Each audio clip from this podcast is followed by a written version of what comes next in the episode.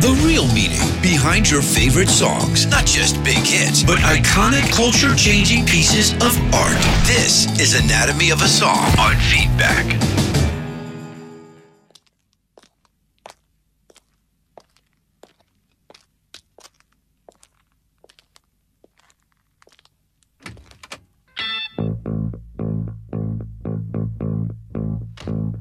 There he goes, Marc.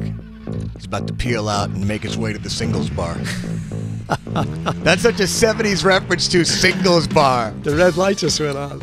Oh, so good. Sirius XM 106, its volume. Seriously, there really is. It's like, I just left my EST training and I'm going to the singles bar. Or the or the disco. Remember, disco was just a club. The discotheque. All right, Sirius XM 106, its volume. Feedback. Nick Carter, Lori Majewski, and uh, here he is, our returning champion, Marc Myers, Wall Street Journal music and arts contributor. Where's his applause, man? There you go. Uh, thanks, guys. We, we figure you deserve, if nothing less, you deserve canned applause. Seven of them. Just like it's like the uh, the applause on like the Danny Thomas show. Like everybody's dead now.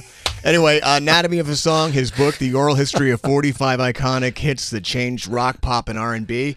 Uh, rock, R&B, and pop, sorry.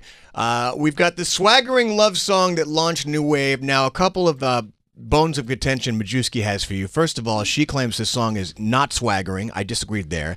But I asked her, I said, okay, would you co-sign that this uh, launched New Wave? And I said, I don't think so. And she, well, go ahead. I don't think it's swaggering. I think it's much more restrained and cool. Bryan Ferry would not swagger. He called it swaggering when I interviewed him. Ooh, in your face! I don't. I, he can say that, but as a girl who worships him, I hear you. he's way. He could say that, too but as a fan. I know better than No, than it's he not does. as a let's, fan. let's call it a jaunty. devotee. Um, and I just I I don't think I think more technically I think uh, same old scene is the song that would probably have launched new wave. But I understand what what you're saying is that Roxy Music in general are a group that a lot of the people who fall under this huge circus tent that is new wave look to. But I feel like Love is the Drug, even the Grace Jones version of it, maybe is more considered like the, the birth of. Hmm. But two of- things, I did I did see this. I'm as, being very technical here, but as the No, queen no. of new wave, I can be. but I dubbed you the queen of new wave. You've been You de- did. you've been demoted. Now, now. did. Now, now. He did. You've been demoted. I thought Jim Sheard. You're the Duchess of it's- New Wave. Um, No, I I, I'll- I'll agree. lay- I'm- I'm I think it's swaggering, and I see it more. I saw that more. I mean, it's been absorbed in the new wave milieu, but I always saw it more as they were still in the art rock period. I'm gonna lay it out for you, and I'm gonna show you That's why right. it is. the- Yeah, Lori. and I'm gonna show you why it is the start of new wave. Yeah, Lori. But you even All, said the other day. all due day. respect to the queen. You even said the other day when when we were talking about this, you were like, "Do you really think Duran Duran is a descendant of Roxy?" And and and uh, th- that's what I was like. All right, this guy's needed an Oh, that's crazy. education. Okay, that's crazy talk. But he did. He had an education. He talked to Ferry, so uh, I'll allow it. and Andy Mackay. I mean, you know, um, they're being inducted into the Rock and Roll Hall of Fame on March 29th.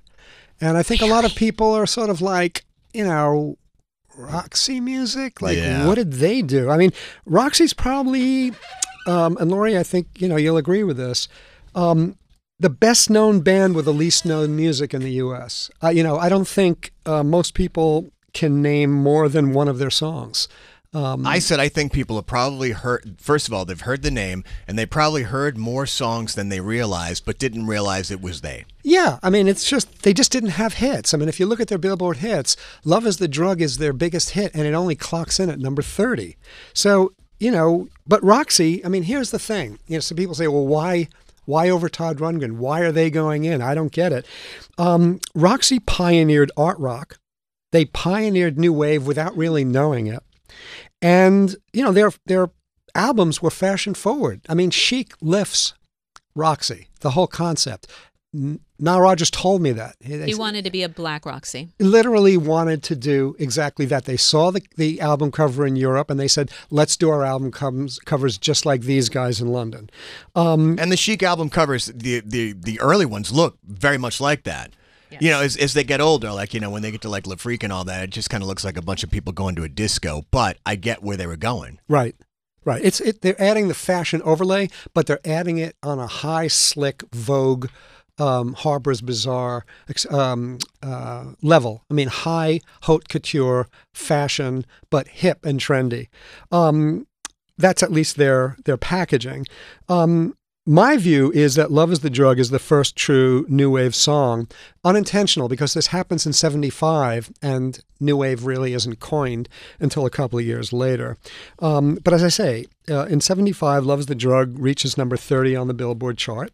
Um, and this song and Roxy uh, influenced, you know, I can the list goes on, but Blondie, Elvis Costello, Talking Heads, Cars, uh, the Buggles, and also, you know, the drummer in Roxy does influence Duran Duran. But can I just mention Yeah. how, how The insane it- bassist absolutely does too. But if you think about it now, I mean, this we've been living again. Lori and I are post-punk new wave kids, you know, and we've been living with this song for so long. But if you think about it, 1975, what was happening? It was everything from like Edgar Winter Group and that kind of thing. 75. The fact that this song got to number 30 is insane. With an oboe. Insane. That's right. And it, it, it, it introduces a new genre without having it coined yet. In other words, nobody is claiming that this is the first new wave song because people said immediately, this is something new. This is called new wave.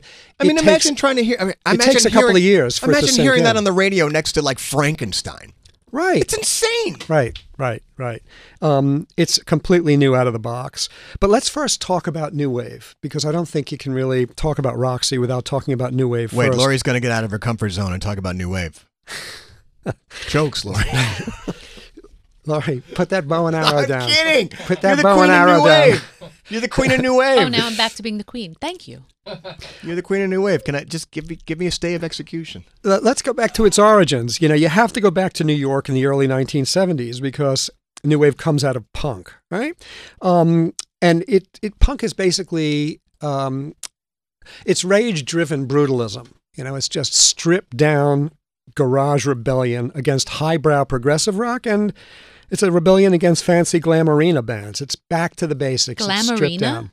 I'm sorry. I like that word, Yeah. glamourina. Yeah, yeah. That that should be my name. I'm a glamourina. That could be your uh, uh, uh, screen name on the B and D sites you're on. early early 70s punk bands, right? New York Dolls, Television, Neon Boys, uh, with Tom Verlaine, Billy Ficca, and uh, Richard Hell, right? Patti Smith and the Ramones. I mean, this is I'm talking about 73, 74, which is really when we see um, punk emerging in New York. Let's um, let's listen to a couple of these because I don't think you can get to new wave without hearing the beginnings of punk in New York. Um, do you have television's double exposure? This is the demo in 74 produced by Brian Eno and Richard Williams.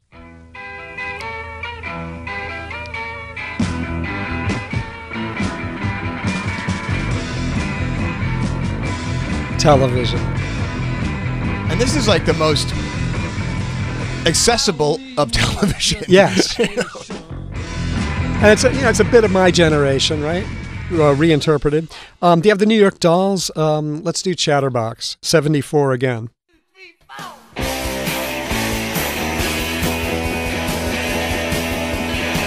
This is 74.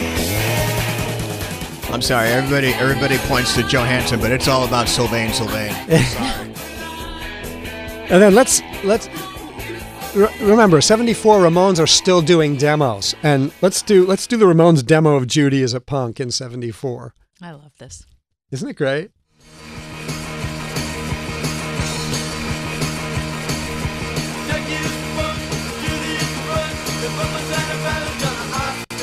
They're like the Stan Kenton of punk bands, these guys.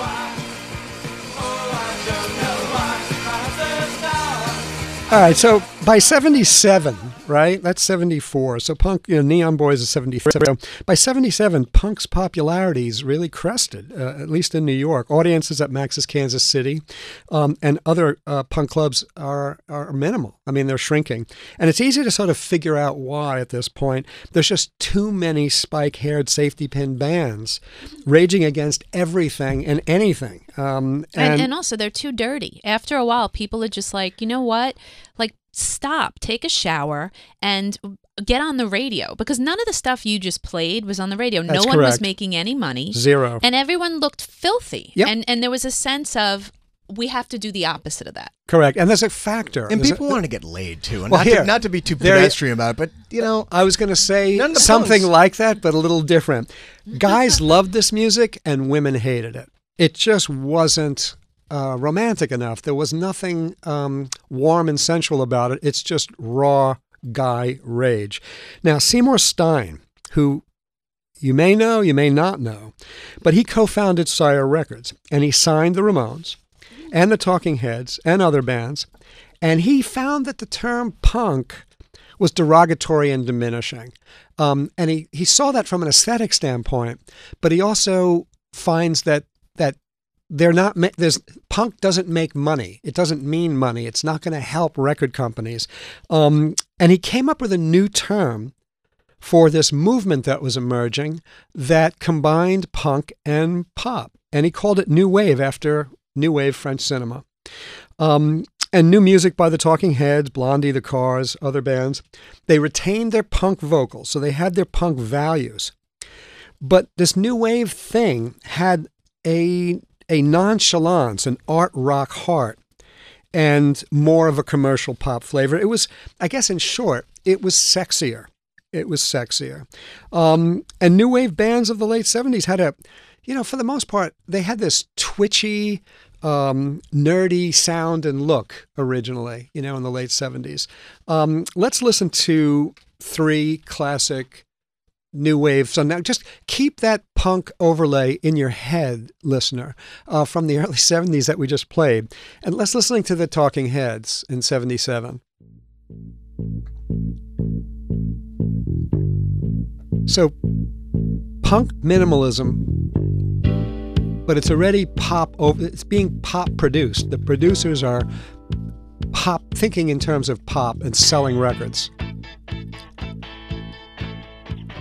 the screaming's gone. The rage is channeled differently. And it's a little slicker and it's a little more intriguing less deliberate.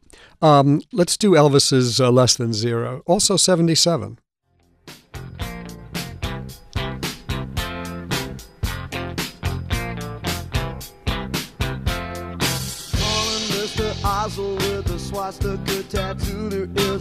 But so it's nerdy. Yeah, but he maintained more of the quote unquote angry spirit of punk too, even though it was kind of like buffed and shined a little bit. He was an angry guy.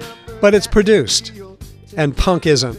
You know it's really you didn't there, there was no job for the producer in punk. That's absolutely right. yeah i mean there's just no job for the producer. Um, let's do the cars. I mean this to me is like the epitome of, of emerging uh, new wave in 78 It's my favorite car song too. I love this. and rick's got that you know that buddy holly-ish sound to his voice that, that throwback that pop throwback but it's also there's a punk minimalism here Dancing down the street. like rockaway beach ramones rockaway beach and the clapping right Every new boy that you meet. So it's nerdy, it's twerpy, it's it's Twerpy. po- it's pop, and it's polished, to quote Nick. Um, and record companies, to Lori's point, are finally making money and a lot of it um, because they've sexed this stuff up. They brought the producer back. Um, many late '70s new wave groups, like I said, combined Buddy's uh, Buddy Holly's nerdiness, and also the other important thing is this fashion-forward ethos right? They're all fashion conscious. And that's even before MTV. I mean, after MTV, it's understandable that you've got to have a look to get on there. But even before that, they're thinking about fashion, uh, new wave. Well, even though they didn't have MTV until August of 81, Top of the Pops was a, a force. And if you were going to go on there, and I talked about Bowie's Starman the British from the jukebox show. 72nd, Right. right? If, if if Bowie set the stage with what he wore and, and how he looked for Starman, ever since then, when you go on top of the pops, it's kind of like the MTV Video Music Awards. You had to make a statement, a scene. You had to be, you had to look a certain way. So by now, and also the clubs, like the clubs in the United States had huge video screens. So even before MTV, there were videos being made so that you can be seen as well as heard. Right. Uh, and keep in mind, all of these bands listen to a ton of music, and they listen to music nobody knew about at the time.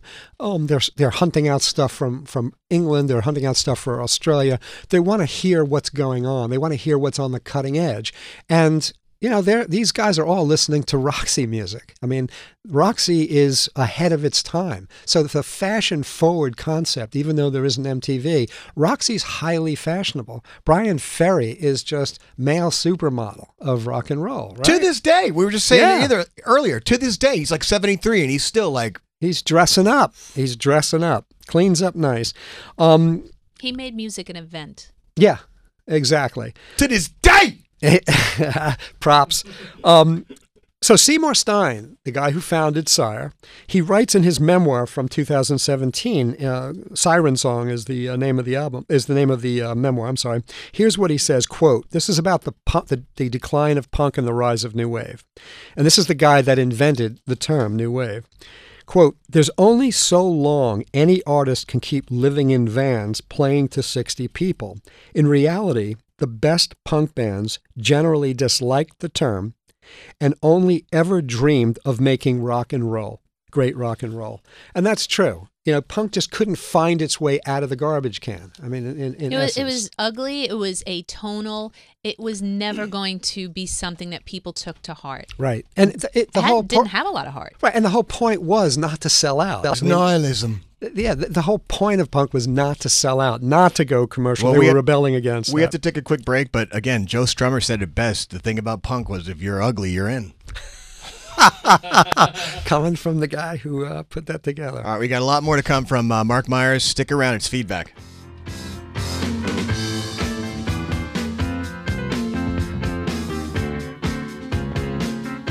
Feedback returns in just a moment.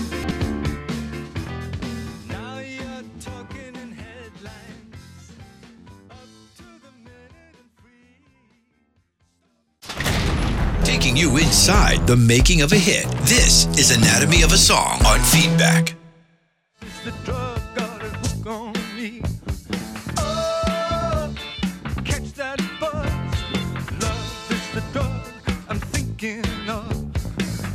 All right, volume, Sirius XM 106. Nick Carter, Lori Majewski, and our, uh, our homie, our man, permanent installation, part of the feedback family, Marc Myers of the Wall Street Hey. Journal, music and arts contributor. Again, his book, Anatomy of a Song, the oral history of 45 iconic hits that changed uh, rock, R&B, and pop. And he's taken us through the history of punk into new wave, uh, and right along the uh, another point on the on the continuum, Roxy Music and Love is the Drug. Yeah, so let's do the um, well to to close that out. I mean, from punk, how to go how, how we went from punk to new wave. The, the irony, of course, is that Roxy Music had already pioneered this sound without knowing it. Right? They're not sitting around in a in a laboratory figuring out, okay, if we add you know two guitars and we add a saxophone, we'll get new wave. I mean, this is just their music. It just happens to be a palatable, dancey, new wavy kind of song, and it's 1975, years earlier, even ye- years before the music's even coined. So let's let's look at this the history of this song, right? How did how did "Love Is the Drug" come about so early with this sound? Um, Roxy Music forms in England in 1970, 71. Um, many of the guys in the band had been in art school and music school, and this was true of Bryan Ferry, Andy Mackay, Eddie Jobson, and, and Brian Eno, who was in the band originally. And that's important because art school at this point in time is, is about a wide range of things. I mean, it's just, it's art, it's avant garde. They have guest lecturers who are cutting edge. It's minimalism. It's modernism from modern classical uh, composers. It's a whole bunch of high level stuff. But it's not progressive rock. Progressive rock has a whole it's a whole different conversation. This is art school rock, art school music, art school, you know, it's it's the merging of painting, art, sculpture and a variety of computers and a wide variety of uh, avant-garde uh, trends. And that's how everyone after it, it it's not just about the music anymore.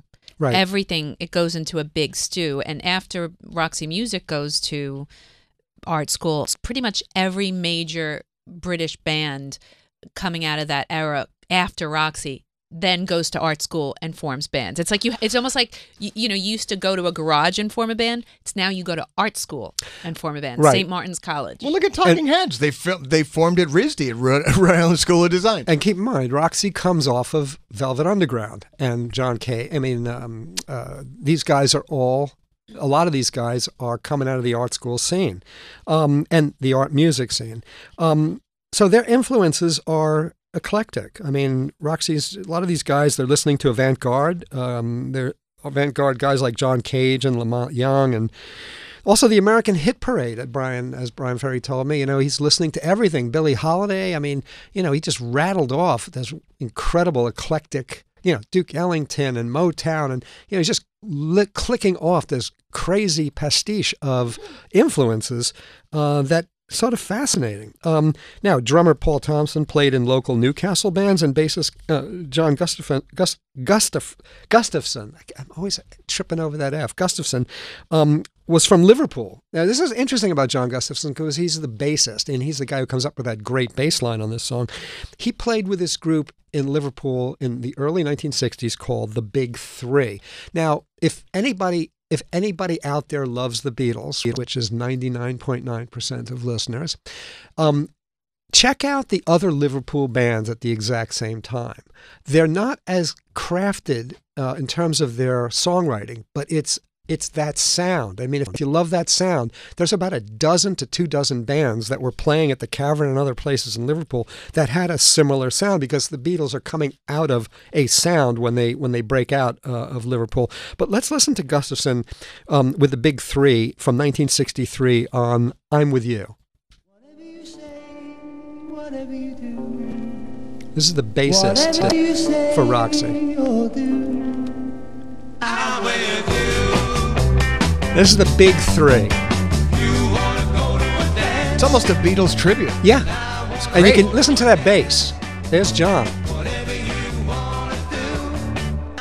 So that's you know this is the eclecticism of Roxy music. They, a lot of these guys are coming out of different experiences.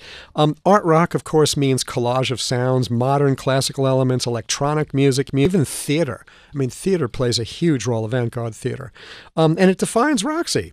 Um, so let's listen to three Roxy tracks that most people don't know, uh, not because you know they don't know it, but because Roxy just wasn't well played. You didn't hear it much on the radio. Let's listen to "Mother of Pearl" in '73, which is off of um, Stranded. Turn the lights down. Turn up the music. All the gangs here. So you can hear the art rock sound. You can really hear the eclecticism in there. Let's listen to "Editions of You." Um, uh, f- this is from uh, "For Your Pleasure" in '73, and talk about a punk influence.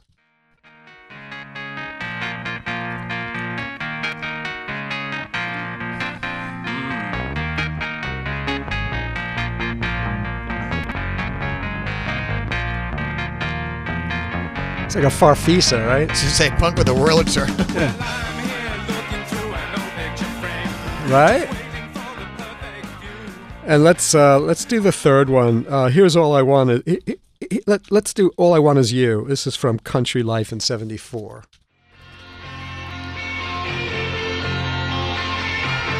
So that's very English, right? Somebody told me just the other day that me truth. It's a mixture of glam. I mean, there's a lot going on in there. like, listen to those crunchy guitars. Yeah, there's a lot to unpack in there. Um, so by 75, Roxy Music, but here's the thing all that stuff's great, but it's not making any money because they're not. They, there's no hits coming off of their stuff. It's it's popular in the UK, but they can't crack the US market. And they realize they've got a tour. They want a tour in the US, and to tour in the US, they need something dancey by 75. They need something more commercial. This is what Brian and Andy Mackay told me. They needed something that was less art rock. They didn't want to be sort of introduced by critics and everybody in the US as, hey, here's the avant-garde rock art rock band. I mean, all of that stuff, as Andy said, was poisoned for money. I mean, it just didn't ring, it didn't bring out the crowds. Um, so they decide to pull back on a song for for on this song for uh, pull back from art rock, pure art rock. So one day in '75, Andy is at home, um, and they're putting together songs for Siren, and he's messing around on his Wurlitzer electric piano, and he comes up with these this interesting series of chords, and he's kind of playing it almost organy like in a in a church. You know, it's this English folk harmony churchy kind of feel and it's a it's a really sl- it's almost a dirge. I mean that's how that's how Brian described the original sound of this. It was almost like you know this this funeral march. Um, so he he you know Andy keep in mind played alto sax and as Lori noted oboe with Roxy, but he also played keyboards and he had this VC VCS three. Uh, Nick will dig this. A British made, you know, the British made portable analog synth. Um, and Portable is like this big. Though. yeah, and you didn't play it with keys. You know, you played it with knobs. You had to turn knobs on this thing. Um, so while fooling around, you know, Andy's got these dreamy folk harmony chords that he thinks forms the basis of kind of an interesting song. So he brings it into the studio and he plays it for the guys. And um, Brian and Paul, the drummer, um, they say, "What if we take this up a bit?" right? This is kind of slow. Like, what if we sped this thing up? So they speed it up. And as soon as this thing starts clicking in, you know, as soon as it's moving like a dance song, um, Gustafson jumps in with a bass line. And it's the bass line you hear on there. And it's one of the most important bass lines, really, of the 1970s. Um, because, for one, I mean, you know, it's for a whole bunch of reasons, but the the primary reason is it lit up Nile Rodgers. I mean, Nile Rodgers hears that bass line. He is smitten with Roxy, and he takes that bass line and he adapts it for a couple of pretty important songs. But let's let's listen to a bit of "Love Is the Drug" bass line. Uh, Matt, can we cue that up? You know, get get into the middle of it or something, and let's let's hear that bass line wail away. It's ripping. All right, now I'm going to play you two. I'm gonna, we're going to play two songs, and you're going to realize right away why this this um, this song is so important. Um, give me uh, give me the Chic song. I don't want to give it away. Whoa, there's that bass, right? Adapted. It's not the exact bass. I mean, this is actually a ripoff of Everyone Bites the Dust, right? kind of. Yeah, but But that comes later. Yeah, no, no, it's around the same. T- it, it's just right after. But um, when I interviewed Nile for my Anatomy with Nile, um, he said he and the bass player were hanging out that night uh, when he came up with this Wow. bass line. Yeah, it's it's an interesting story. Anyway, um, let's uh, let's do the let's do some Bowie also, late seventies. Listen to the bass. Again, Nile Rodgers strikes right, again. exactly. Nile produced this.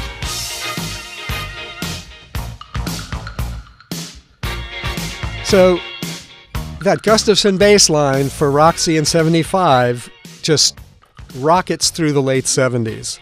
Um, Andy Mackay added his alto sax briefly at the start of uh, Love is the Drug, and he double tracked on the chorus. And uh, Chris Thomas, the producer, um, held him back from adding more. He said, just in those places, that's all you needed. Um, and he just, you know, he, he kept it minimal.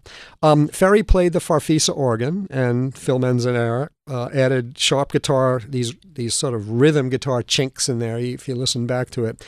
Um, Chris Thomas added a shimmering effect. Uh, Brian told me, um, I said, you know, get, is there something most people don't know about this song? Is there something, you know, that you, you, know, you just suddenly remembered? That's your that's your magic question. It's one of them, yeah. and good. Chris says, you know, Chris added a shimmering effect on the snare, by creating a Leslie effect. Now, for those who don't know what a Leslie effect is or what a Leslie is, um, a Leslie uh, was a speaker common in the Hammond organ that had an electronic component. So what you hear is you wind up hearing a um, on the drum you hear a whooshing feel coming through the speaker along with the drum.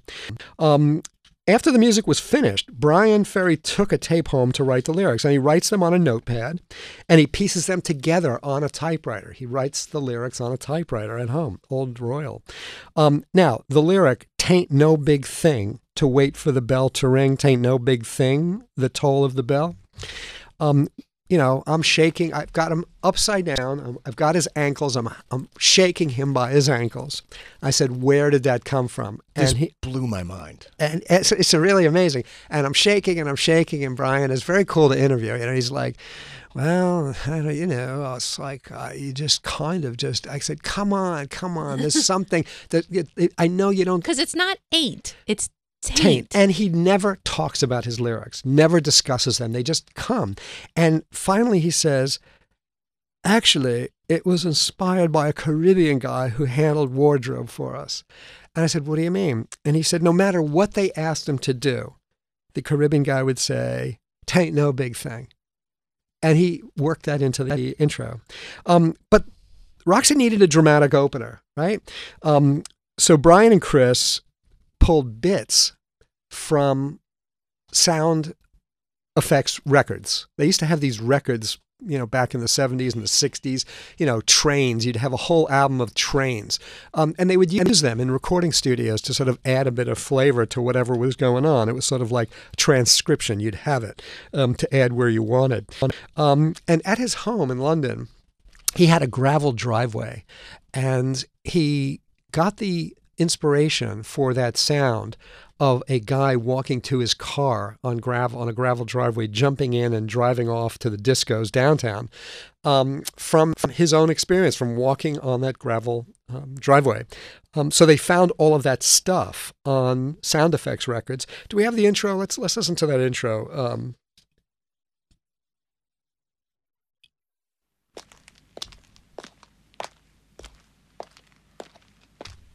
It's almost like somebody's doing that with shoes on their hands. You know Yeah, he's yeah. wearing heels. That's you what I know he thought. has heels on. He's, he's got his Bruno Magli's. Yeah. Listen to the guitar if you can when you hear it kick in.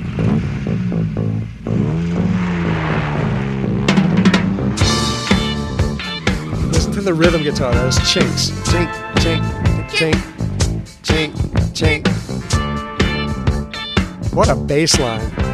And this is 1975. I mean, See, when I hear this bass line, I hear the birth of John Taylor right there. Absolutely. yeah. You could know it is. If you know, you know that that's where that comes from directly. You know, you mentioned Chris Thomas, and it's probably worth mentioning. I mean, you say that this is the song that like gives birth to new ways. I mean, Chris Thomas goes on to do Nevermind the Bollocks. He's he goes on to do more Roxy. Goes on to do INXS, The Pretenders. I feel like this was a very golden moment for Chris Thomas to be on this record. I agree. I agree. Um, Andy said they didn't want to sound too arty, and that they specifically wanted a dance feel for the states. This thing was produced for the states, in effect, so that they could crack the U.S. market, um, because they weren't overly popular in the states. Um, uh, the probably the most famous video of the song, um, when you go online, is Bryan with an eye patch on, uh, singing. He's sort of dressed in an airline pilot's outfit, and the two women in the back look like flight attendants, right? Um, I said to him, I said, so was the eye patch, was that a fashion forward thing? And he he says, he says, "Yeah, you, you sort of look at that and you think like it's sort of piratical, right? You know, Bryan's, by the way, has the most wonderful vocabulary. I mean, he's these guys are just really smart people, and you know, it was sort of like this pirate thing, piratical. You know, you think, think it was wasn't it wasn't piratical at all. You know, he just throws that out, and I said. I said, well, you know, what happened? Or, you know, what was that? He goes, well, the day before, um, he walked into a door and hurt his eye, and he had to go to the hospital because it was that bad. And they put a patch on it. They, you know, dressed up his eye and put a patch on it. And he had to do, you know, he's worried he's got to do the video the next day. Um, and he just decides to do it, you know, he just has to do it. So he has that thing on. I said, for real? He goes, call the video up, call it up, and look carefully, look carefully at the patch. You'll see a dressing underneath, you know, right underneath the thing. He goes, they put a dressing on and then put the eye patch right over it. So if you look close, you can actually uh, you can actually see it. The bandage. Yeah. It's it's it's Yeah, so well right? and that's the top of the pops performance that I that I was saying how you had to to make a moment of it. Mm-hmm. So two things. One, he's like he walks into a door. Imagine like the fear. Oh my god, I have to film probably one of my bigger TV performances tomorrow. And the slick coolness of it that he makes it work for him. Right. And that until your article, I did not know that. Yeah. I just thought it was fashion. And we can't- Roxy style. And we can't underestimate the impact of Top of the Pops because, for the most part, of course, this is be pre MTV. For a lot of people, this is the first time you're actually seeing these people, other than you know on the album covers. You're like literally not seeing them until Right. now. This is like their introduction to Europe for the most part. And it's before. This is before MTV. This is before. I mean, keep in mind, this is like you know that that that appearance, that video you're looking at is 1975, 76. You know, MTV isn't until as as you point out, August of '81. So you know, it, it's it's just for television, but at the same time, they. they because they're art school people, they already they've invented MTV in their heads. Yes. You know what I'm saying? That Yes. you know, real artists are living 10 years ahead of our time. That's why when you see buildings, you know, that look bad, you say to yourself, gosh, that looks awful. And then 10 years later, it's the greatest building you've ever seen. Because normal people don't see art right away. You know, and once they do, it's usually 10 years later. All these artists, all these guys, you know, true artists are 10 years down the road. You know, they're, they're way ahead of their time. So they already see that bands need to be visual, that bands need to be putting on, because they come out of art rock, and art rock is one of the components of art rock is theater. You know, they're theater people. They understand that that there's a show to put on, that you've got to have a visual show. It's not just standing around with, with instruments. You've got to now again, they didn't invent this. Bowie's been you know, Bowie's doing it since seventy three, right? and there's a lot of gr- and, and Well, so- the first Roxy album, seventy two. I mean, they were they were total contemporaries. Like I, I was saying before you came on, I feel like Bowie gets all the credit, but Bryan is is standing uh, beside him. Yeah, definitely. You know, Todd Rundgren too. You know, it's like sh- Todd. Todd, absolutely. Yeah, I yeah, mean, this- people forget, like especially the, those Utopia days. He was just an art rock freak. Go There's online. Just also the sense of continuing education. Like I feel like people, artists like Bryan, you know, he's still going, and there's this sense of also autodidactism, even like this sense of like I will, I will, I may have been born a coal miner, but I will teach myself, and I will Good point. become like. I love when you said that he has such a great vocabulary because I feel like th- there's this life has been a journey for him and he keeps learning and the visuals are part of his education Mm-hmm. like educating himself from from the from all that he's learned and read and the art is is almost like like he's he's talked before about Picasso and how Picasso maybe we think he's one thing but then he would throw in these humorous sculptures and and and that's kind of uh, It's Kanye intu- it's in- thinks he's Picasso but it's Bryan Ferry it's intuitive. Yeah, he also, also thinks he's Steve Jobs and Maria Callas too. all So in one he does. It's intuitive also. I mean, this kind of with people like Bryan, there's an intuitive curiosity and um, lust for education and lust for knowledge and lust for understanding, but it's not academic because academic knowledge is to the depths, right? If you're studying something, you've you've got to read every single book on the subject. You've got to know everything about it, and it becomes rather boring. Um, but if you take, if you skim the top and you educate yourself in a way that is applying all of this information to your own art, if you're shopping, right? If you're if you're using what I call the supermarket um, uh, approach to education, which means you're not you're not trying you're not educating yourself so you know everything about something. You're you're taking you're shopping it with a supermarket cart and you're taking what you need to make your art you're just grabbing a little bit of this and I need to know some of that and you know I love this Motown stuff but I actually love the guitar on Motown and that third woman that's singing with that highish voice I want to use that they're they're he looking brought for in ways Dr. John's backup singers to play to sing on Roxy Music albums. I mean, they would just happen to be in London. Right. That is your shopping cart. I love that Yeah. analogy, by the way. Yeah. Great analogy. Yeah, yeah. Um, and you know, for the most part, um, Roxy, like I said, in stumbles into new wave before new wave existed, and uh, it's not until the late 1970s that it comes full flower, and Seymour Stein coins it. We have to take a quick break. Got to take a break from this otsy fotsy stuff. we'll be right back with more from Marc Myers on feedback. Stick around. See, we're, we're walking into commercials, Lori. Wait, open up the car door. Uh, yeah, it's almost time to talk about uh, sleep number. Ah, later. we'll be right back.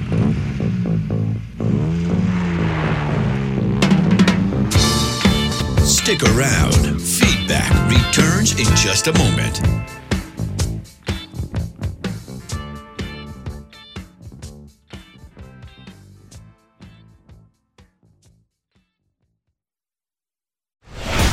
Digging into the history of the iconic hits that changed rock, R&B, and pop. This is Anatomy of a Song on Feedback. As we hit the floor, lumber up, limbo down, the locked embrace, the stumble around. I say go, she say yes. Dim the lights, you can guess the rest. Oh, All right, Roxy Music. Soon to be Rock and Roll Hall of Famers Roxy Music and High Time 2, Sirius XM 106. We were just talking about this earlier, Marc. Lori and I were just saying, we were talking about this. Was it last year or the year before? We were like, you know, what band should be in the Rock and Roll Hall of Fame? We both said Roxy Music. Like, never Yeah, happened. we said this two years Yeah. ago, and both of us, when we said it, we went. I mean, in our hearts, we knew it would never happen. Right. We just said it because we believed it. You know, we we believed it, but we never thought we could convince anyone else Yeah. of this. Yeah, Yeah. well, it's great. Someone understands. It's great enough people on that board understand the contribution and why they're special. I mean, it's it's I hard mean, if for an artist to Radiohead get that goes across. in before them, like, come on. Yeah, no, I mean, and, and that's no shot to Radiohead, but again, No. Radiohead's another band that like you you might not trace a direct lineage, but they're definitely sons of Roxy Music. Yeah. Yeah, but it's Roxy's at a turning point, and like I said, this song is critical for the reasons we've outlined. Um, okay, so it's time for the top ten, right? top ten songs. Um, what I want to do this this time around is let's look at the evolution of new wave. Where does new wave come from? You know, how does it how, how does it emerge? You know, how does it go from you know, okay, it came from punk. Where does punk come from? And why does new wave sort of have this nerdiness about it? Elvis Costello's glasses, you know, the nerdy, the the the um, uh, David Byrne geekiness. I mean, there's a geeky, nerdy quality to new uh, to new wave. Will, will will it be okay if, if after every song I offer the two words Lori rebuttal? No, just to set it up, there are there is a new wave is like um there's several schools of new wave I'm and there aware. is definitely the what you just said all the geeky stuff that is definitely one of Late seventies. yes Yeah, and you know, I know where we where you're going with it. I would call what you're about to describe Brit pop and synth pop. I mean, the early '80s is a completely different scene. You've got MTV. It's it, you're, talking skinny ties Joe Jackson totally yeah Elvis It's a slicker. It it has to be for reasons we'll talk about another time. But let's let's go through. Let's start. Let's start at the beginning of this of this Elvis Costello-y David Byrne kind of thing. Um, yeah, Buddy Holly. I knew you were gonna say Buddy Holly. I knew you were gonna say Buddy Holly. Buddy Holly and Donnie Iris never seen in the same room at the same time. Coincidence? This is 1959. Don't make a fool of you. Hey, you can listen to the voice. You do anything it wants I mean, this ends up in New Wave because they love Buddy Holly. Love The Beatles love Buddy Holly. All right, let's um, let's do Billy J. Kramer in 1963.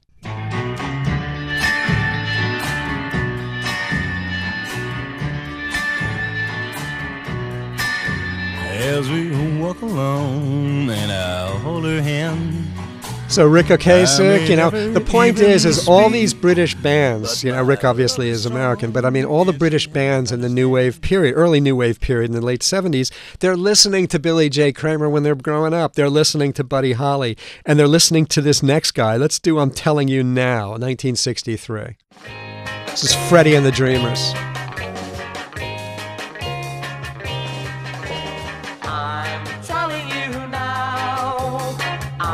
And what I'm saying here is think of what you're hearing and place it in new wave. Do you hear similarities? You do, because this is what these guys listen to. Now let's go to the let's go to 1964. I don't want to tell you the group or the song, but just run it.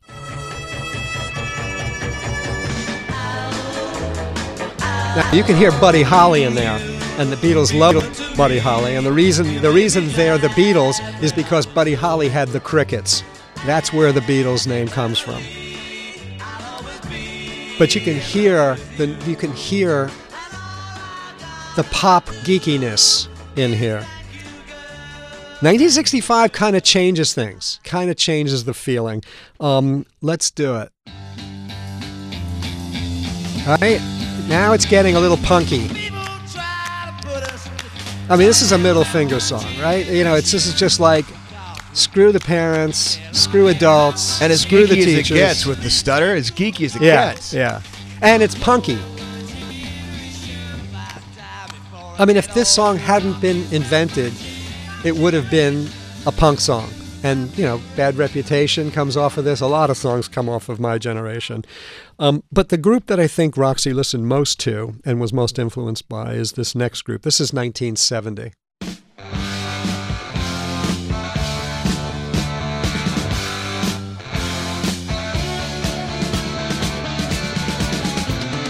In my life, I've never stopped to worry about a I think we skipped over one, but we'll back up. Shout it out, never This is Bowie, right? Yeah. This is where, where have all the good times gone?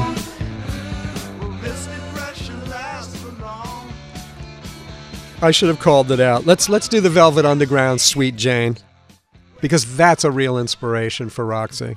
But you could hear with Bowie, you know, you can hear the beginning of Edge and of of you know what what punk is actually going to rebel against, which is glam and slickness and arena concerts. But he's he's got that slightly discordant guitar. Yeah. Yeah, listen to this. This is 1970. It's the Velvet Underground. Standing on the corner. I mean, this is Roxy. This is Roxy five years earlier, Case in my hand. So is. right? Jackson's corset, Jane is in her vest. You know, Velvet Underground is art rock. It's the beginning of art rock. You know, these guys are all art rockers. Um, let's let, now let's let's let's you know we heard Bowie there before. Let's go to the New York Dial, New York Dolls' Private World, 1973, and you can hear you can hear where the surge is coming from. This is New York in '73.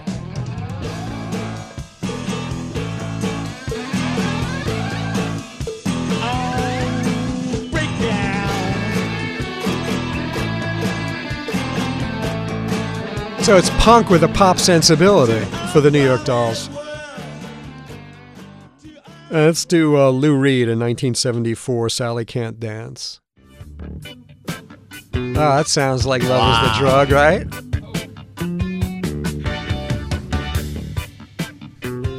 And again, it's not stealing, it's not lifting, it's influencing. It's it's it's um, something that is inspiring. That's what it is.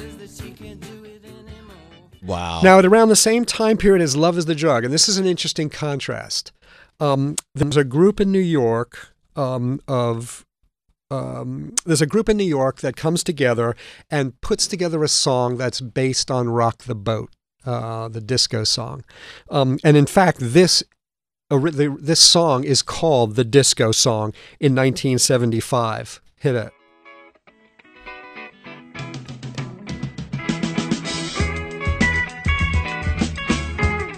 wow. This is Blondie's demo. This is what they called the disco song before they had before it was produced and they had a full name for it. This is 1975. Wow. 30 seconds left. All right, hit love is the drug to go out. And you can sum it all up. That's how we get there. I love when he threads the, The needle like that. I love when he threads the needle like that. This is All a right. great one. At SiriusXM Volume, uh, once again, uh, Marc Myers has hit it out of the park. God bless, man. All right, Thank we're out of here. Have a good day. Bye.